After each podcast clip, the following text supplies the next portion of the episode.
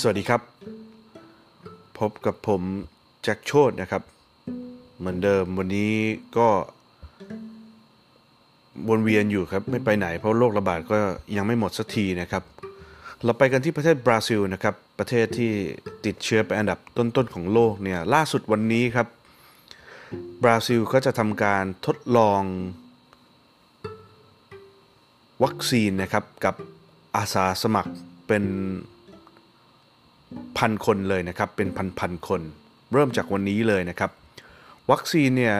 มาจากประเทศจีนนะครับ เป็นบริษัทยาไชน่าซิโนวัคนะครับ บริษัทยาจากจีน โดยรัฐเซาเปาโลนะครับ จะมีนักค้นคว้า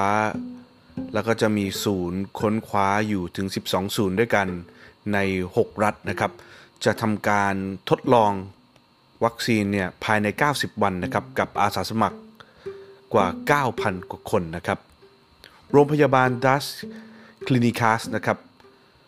เป็นโรงพยาบาลที่จะนำร่องนะครับสำหรับการรักษาผู้ป่วยด้วยวัคซีน ที่รัฐเซาเปาโล เป็นที่แรกเลยนะครับ จะเป็นศูนย์แห่งแรกที่จะเริ่มทดลอง นายกเทศมนตรีนะครับของเซาเปาโลเจาโดเรียบอกว่าถ้าการทดลองเนี่ยสำเร็จไปได้ด้วยดี วัคซีนก็จะถูกผลิตนะครับโดยสถาบันผลิตยาจากบราซิลเลยนะครับButantan นะครับ เริ่มต้นปีหน้านี้เลย แล้วก็คิดว่าน่าจะผลิตได้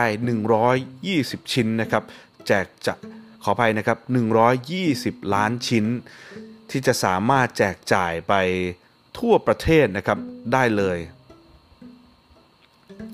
ซึ่งตัวประธาน director นะครับของ Butantan เนี่ยบอกว่า